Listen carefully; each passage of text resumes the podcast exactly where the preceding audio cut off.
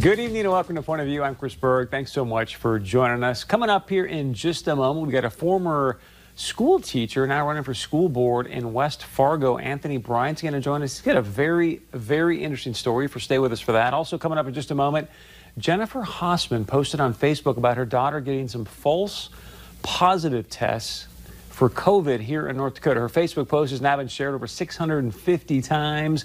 Ton of comments.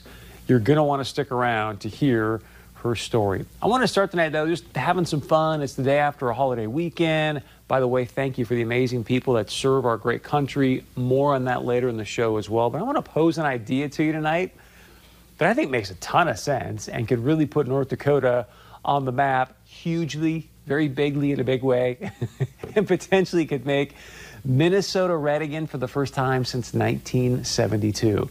You may know that President Trump is uber focused on Minnesota in 2020. Recent poll that just came out over the weekend from MPR News, KARE 11, and the Star Tribune shows that former Vice President Joe Biden now up by five points, five points, uh, with 7% of the people still undecided. We've talked many times on this show that, look, you and I both know that the 2020 presidential election basically going to come down to a few states Minnesota, Wisconsin, Michigan, Ohio, Florida, and PA.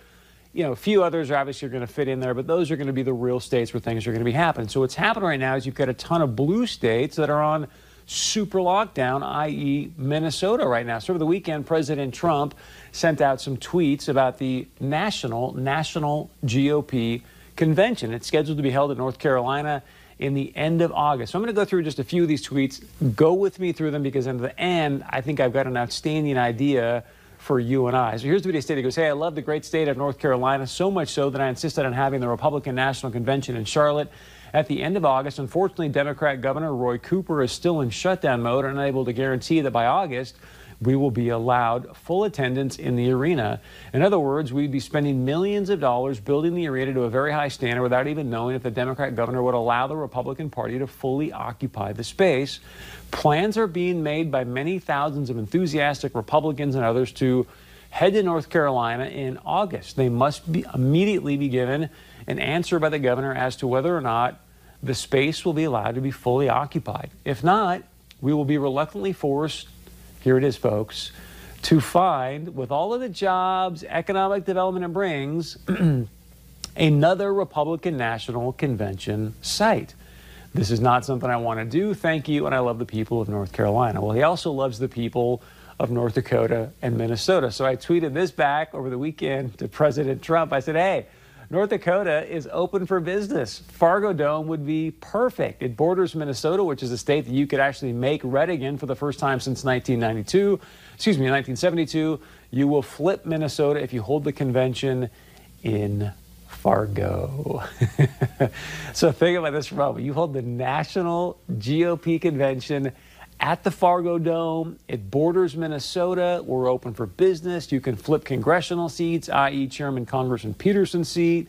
You've got Minnesota Congressional District 2. You could help Jason Lewis out in his race against Senator Tina Smith. We're close to Wisconsin.